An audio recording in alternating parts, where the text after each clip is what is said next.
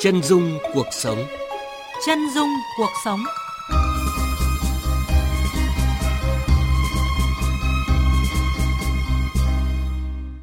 Các biên tập viên Hoàng Ân và Thanh Huyền xin kính chào và cảm ơn quý vị đã dành thời gian cho chương trình Chân dung cuộc sống.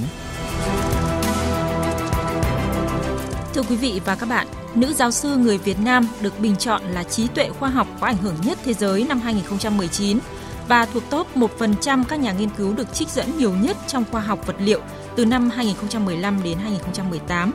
Các công trình nghiên cứu của bà được tiến sĩ Khalil Amin, chủ nhân giải thưởng năng lượng toàn cầu năm 2019 về phát triển pin lithium có mật độ năng lượng cao và giáo sư Linda Fainaza của Đại học Waterloo, chủ tịch nghiên cứu Canada về vật liệu năng lượng trạng thái rắn đánh giá là Chúng ta sẽ có những loại pin có nguồn năng lượng cao mà giá thành lại thấp, vật liệu lại an toàn, có sẵn, dễ kiếm và giá rẻ.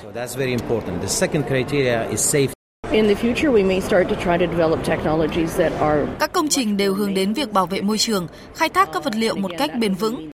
Nhưng đằng sau sự thành công rực rỡ ấy là không ít lần đau khổ, hẫng hụt và muốn từ bỏ. Tôi cũng khóc rất là nhiều tại vì bị đồng nghiệp đối xử không tôn trọng, không công bằng trong sự nghiệp mình. Thì thành thử ra đừng bỏ cuộc dễ dàng và đừng có để ai làm mình phải bỏ cuộc. Nữ giáo sư đã mang khoa học Việt ra thế giới và khẳng định vị thế người Việt Nam khắp năm châu này là ai. Hành trình để bà ngược dốc kết nối khoa học Việt Nam với thế giới như thế nào? Mời quý vị cùng gặp gỡ giáo sư Nguyễn Thục Quyên, giám đốc trung tâm Polymer và chất rắn hữu cơ, giáo sư khoa hóa học và hóa sinh tại Đại học California, Santa Barbara, Hoa Kỳ trong chương trình Chân dung cuộc sống hôm nay.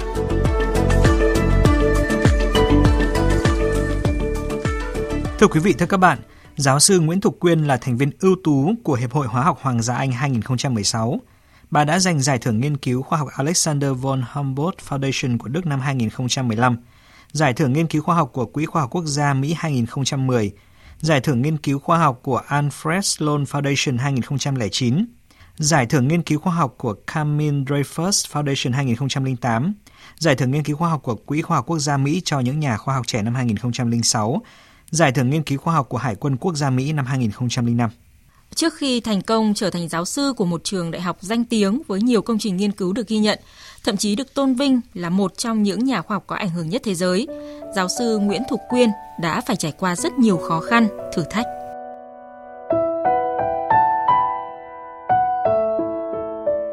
Giáo sư Nguyễn Thục Quyên sinh ra trong gia đình có 5 anh chị em tại một ngôi làng nhỏ ở Buôn Ma Thuột, tỉnh Đắk Lắk. Sau năm 1975, trong khi cha đi cải tạo thì anh chị em bà theo mẹ, khi đó là một giáo viên dạy toán cấp 2 đi làm kinh tế mới. Thủ ấy khó khăn khi cả nhà phải đi xa để kiếm kế sinh nhai. Năm 21 tuổi, bà cùng với bố mẹ và các anh chị em đến Mỹ định cư. Lần đầu tiên đến Mỹ, bà từng nhiều lần đòi về Việt Nam vì không nói được tiếng Anh, cũng như thấy mình bị coi thường. Quyết tâm học tiếng Anh nhanh nhất có thể, bà tham gia 4 lớp tiếng Anh dành cho người nước ngoài, rồi tới trung tâm dạy kèm sinh viên để trau dồi thêm. Thấy bố mẹ làm việc vất vả trong nhà hàng và ở hãng may, bà đã đi làm thêm trong các nhà hàng và tiệm nail để có tiền ăn học. Tháng 9 năm 1995, bà xin chuyển lên Đại học California, Los Angeles và làm thêm trong phòng thí nghiệm với công việc rửa dụng cụ. Thích thú với công việc nghiên cứu nhưng bà không được nhận. Sau khi tốt nghiệp đại học năm 1997, bà nộp đơn học cao học và chỉ một năm sau đã có bằng thạc sĩ ngành lý hóa. Bà quyết định học tiếp lên tiến sĩ và trong năm cuối của chương trình trở thành một trong 7 nghiên cứu sinh xuất sắc của Đại học California, Los Angeles được trao học bổng. Tháng 6 năm 2001, bà nhận bằng tiến sĩ trước cả những sinh viên trong phòng thí nghiệm nơi bà từng phải rửa dụng cụ thí nghiệm cho họ. Bà chính thức giảng dạy và nghiên cứu tại Đại học California Santa Barbara từ mùa hè năm 2004. Năm năm đầu sự nghiệp đầy dẫy khó khăn, là một người trẻ lại là phụ nữ, việc nhận được lời mời thuyết giảng gần như rất hiếm. Để được công nhận, giáo sư Nguyễn Thục Quyên phải chứng minh bản thân bằng sự đóng góp trong nhiều lĩnh vực. Là một trong những người tiên phong nghiên cứu pin mặt trời hữu cơ, giáo sư Quyên có 7 phòng thí nghiệm riêng cho nhóm nghiên cứu và đã cùng các cộng sự đề xuất một kỹ thuật mới để sản xuất ra loại pin mặt trời polymer hữu cơ đơn lớp có khả năng đưa các quang điện hữu cơ vào những thiết bị điện tử có thể đeo mang trên người và phát điện năng ở quy mô nhỏ.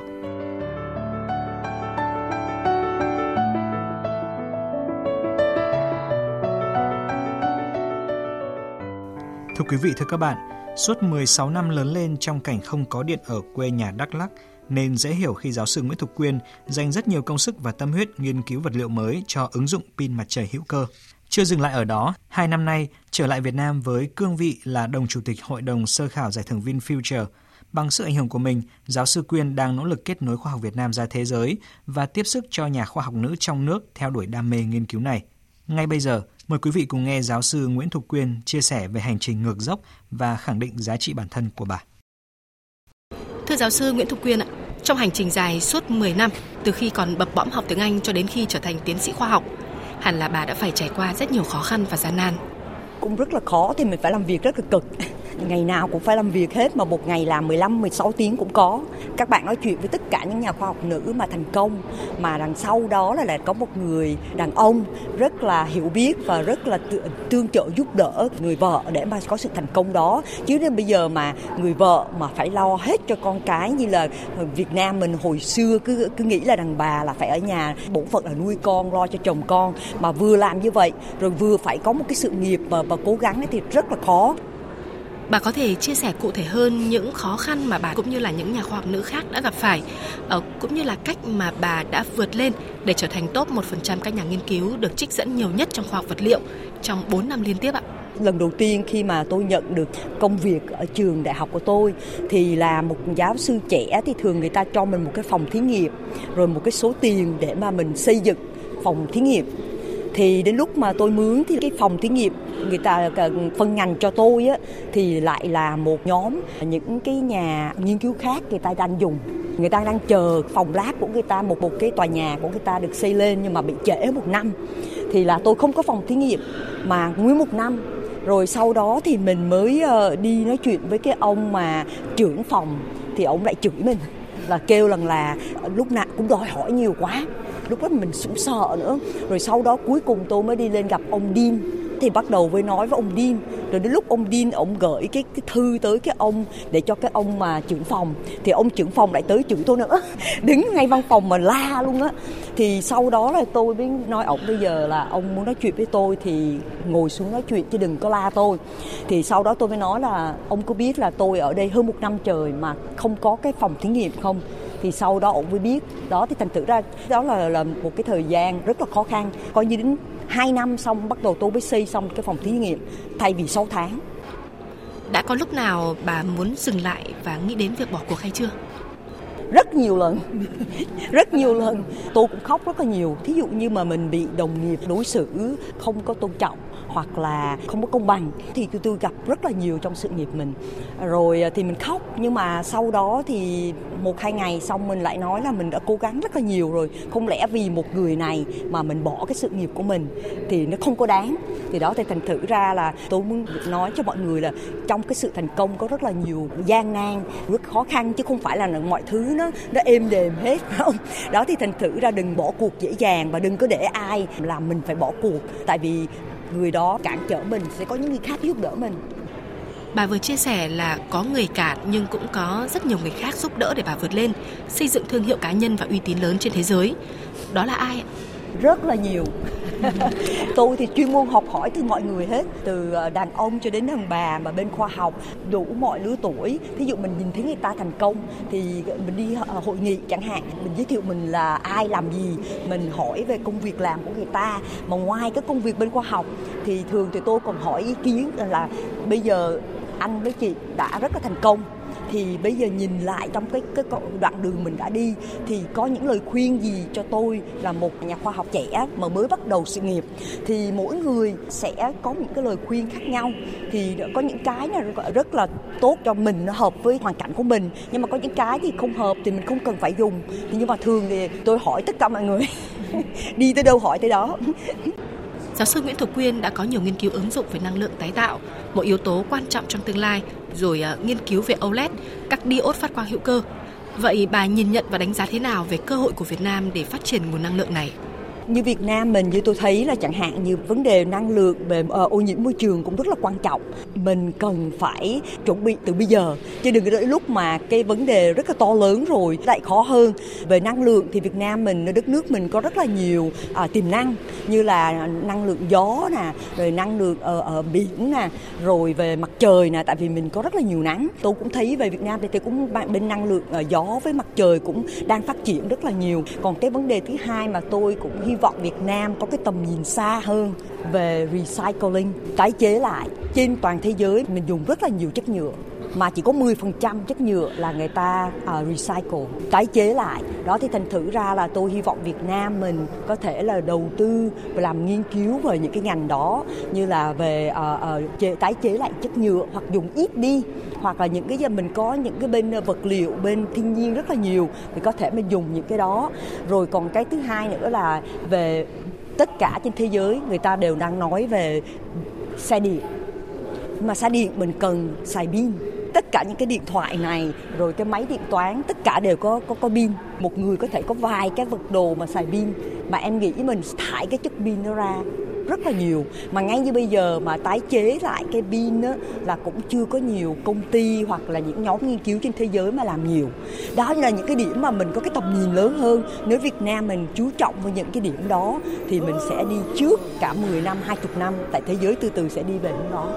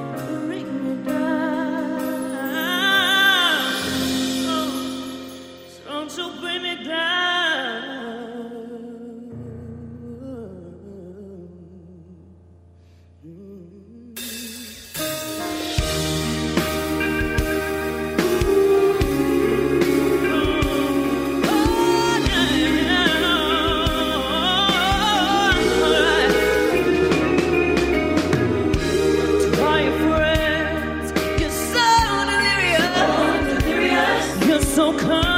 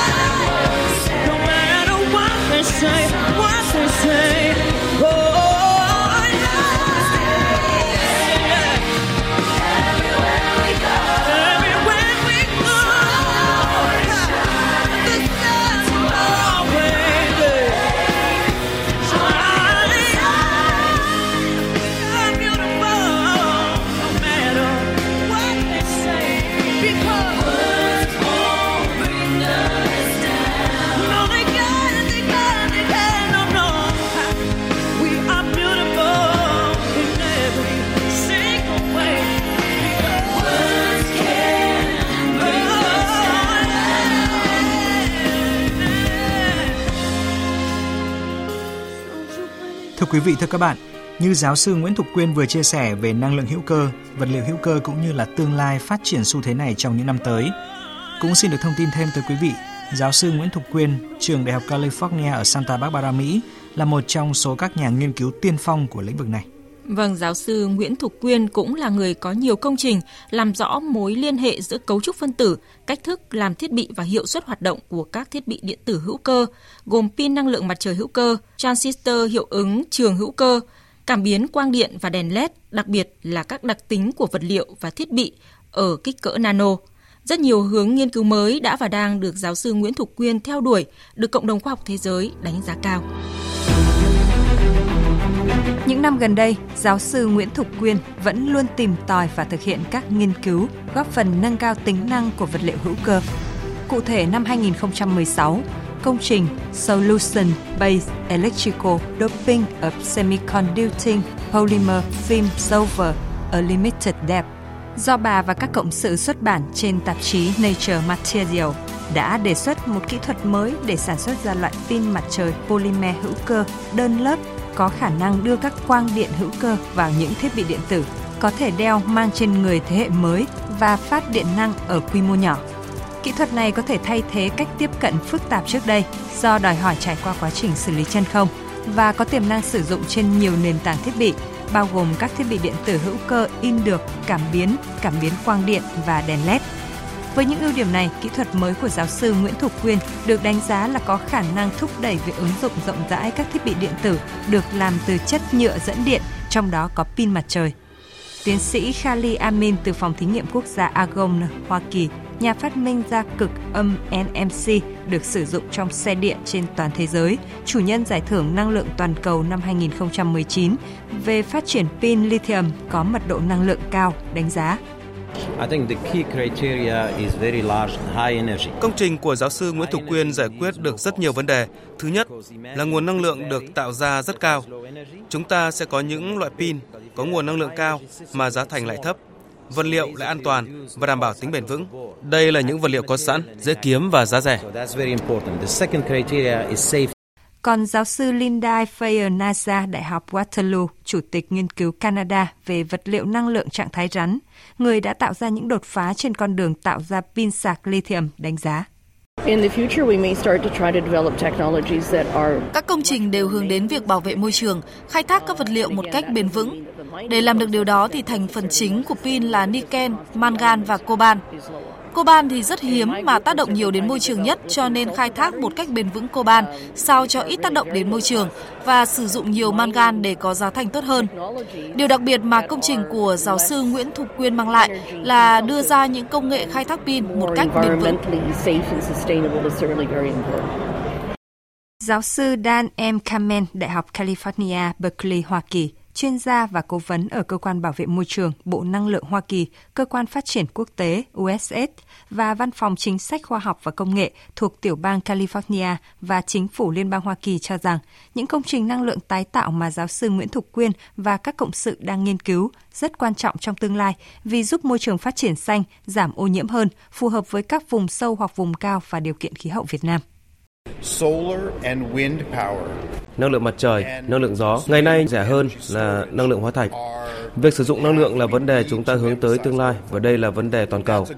Ở Việt Nam tôi thấy các bạn có nguồn năng lượng mặt trời, năng lượng gió rất tuyệt vời. Cần kết hợp giữa năng lượng gió, năng lượng mặt trời với thủy điện là lợi thế rất lớn cho Việt Nam.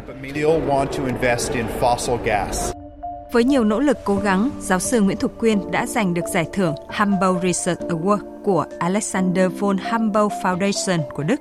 Hạng mục dành cho những nhà khoa học có những khám phá mang tính nền tảng, những lý thuyết mới, những kiến thức có sức ảnh hưởng lớn trong lĩnh vực nghiên cứu và những nhà khoa học được chờ đợi sẽ đạt được những thành công vượt trội trong tương lai.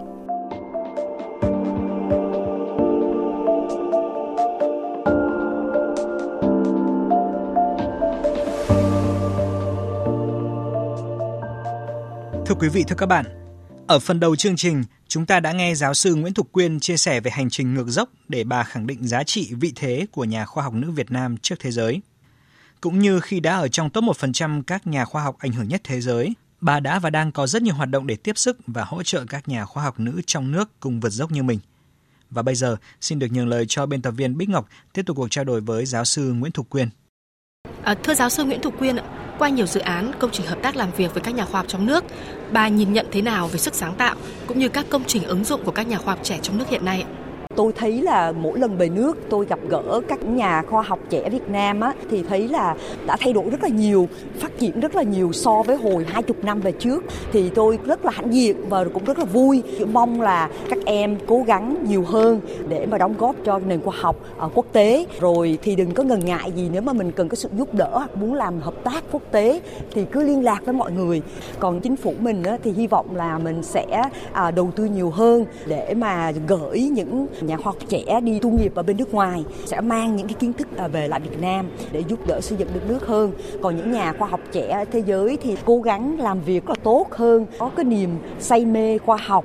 Tiếng Việt mình nói có thất bại là mẹ thành công. Có những lúc thì mình cũng sẽ thất bại đấy, nhưng mà mình sẽ uh, học hỏi từ cái sự thất bại đó và cố gắng nhiều hơn. Mình làm việc tốt thì cuối cùng cái sự thành công cũng sẽ đến với mình thôi. Như vậy là các nhà khoa học trẻ, đặc biệt là các nhà khoa học nữ ờ, phải chủ động tìm kiếm cơ hội để ờ, rèn luyện thông qua việc ờ, tham gia các dự án và công trình khoa học, đúng không ạ? Nếu mà tất cả những nhà khoa học trẻ bên Việt Nam mình mà muốn một cái sự giúp đỡ mà kết nối toàn cầu thì là có thể là liên lạc quỹ sẽ giúp việc đó.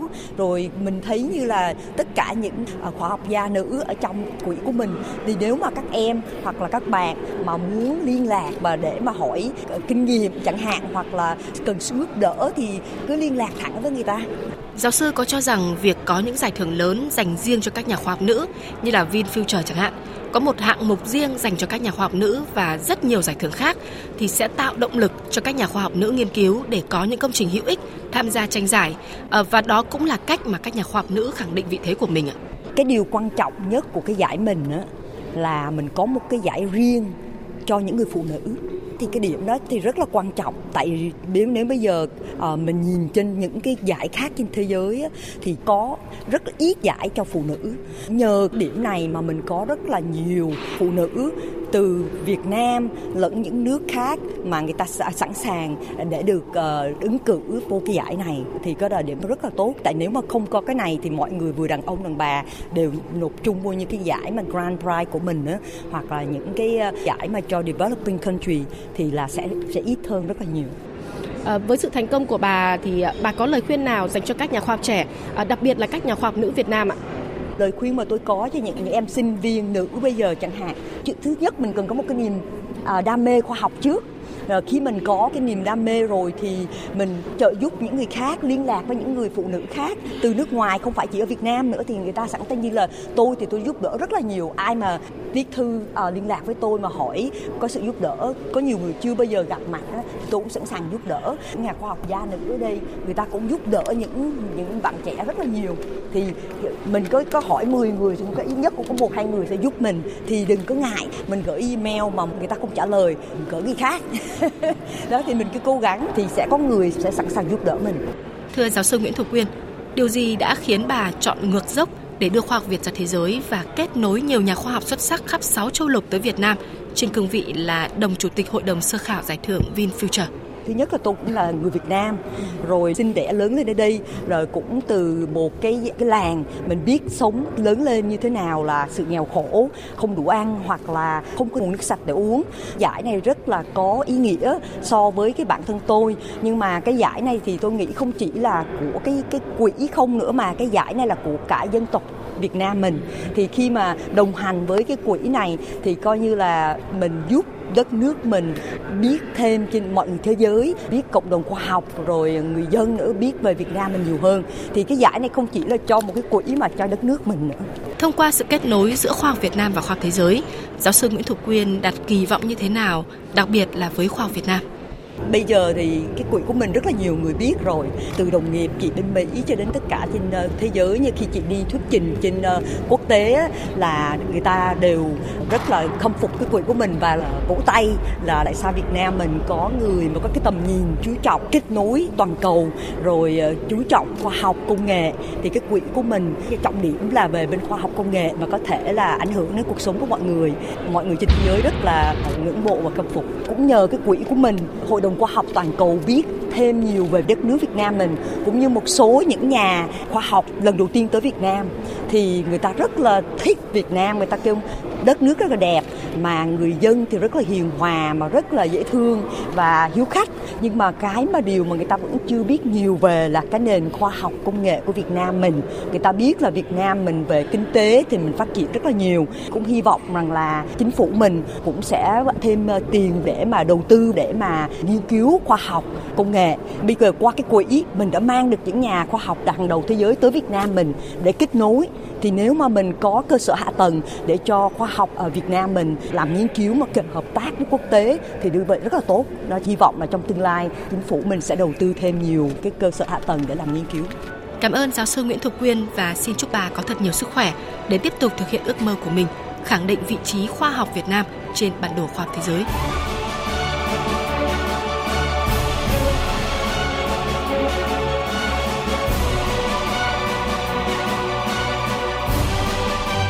Thưa quý vị, thưa các bạn, trí tuệ khoa học có ảnh hưởng nhất thế giới năm 2019. Top 1% các nhà nghiên cứu được trích dẫn nhiều nhất trong khoa học vật liệu từ năm 2015 đến năm 2018.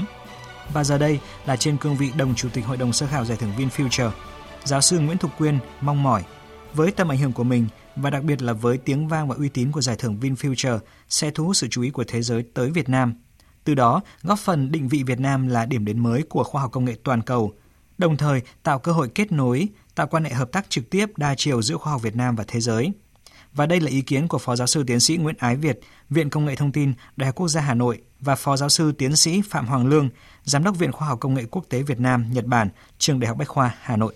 Các giáo sư cũng nói rất nhiều về chuyện mở ra những cái kênh để cho các nhà khoa học trẻ Việt Nam, cộng đồng khoa học Việt Nam kết nối với cộng đồng khoa học thế giới và đồng thời là có thể tận dụng được những cái nguồn lực trên thế giới để thúc đẩy khoa học Việt Nam tiến lên.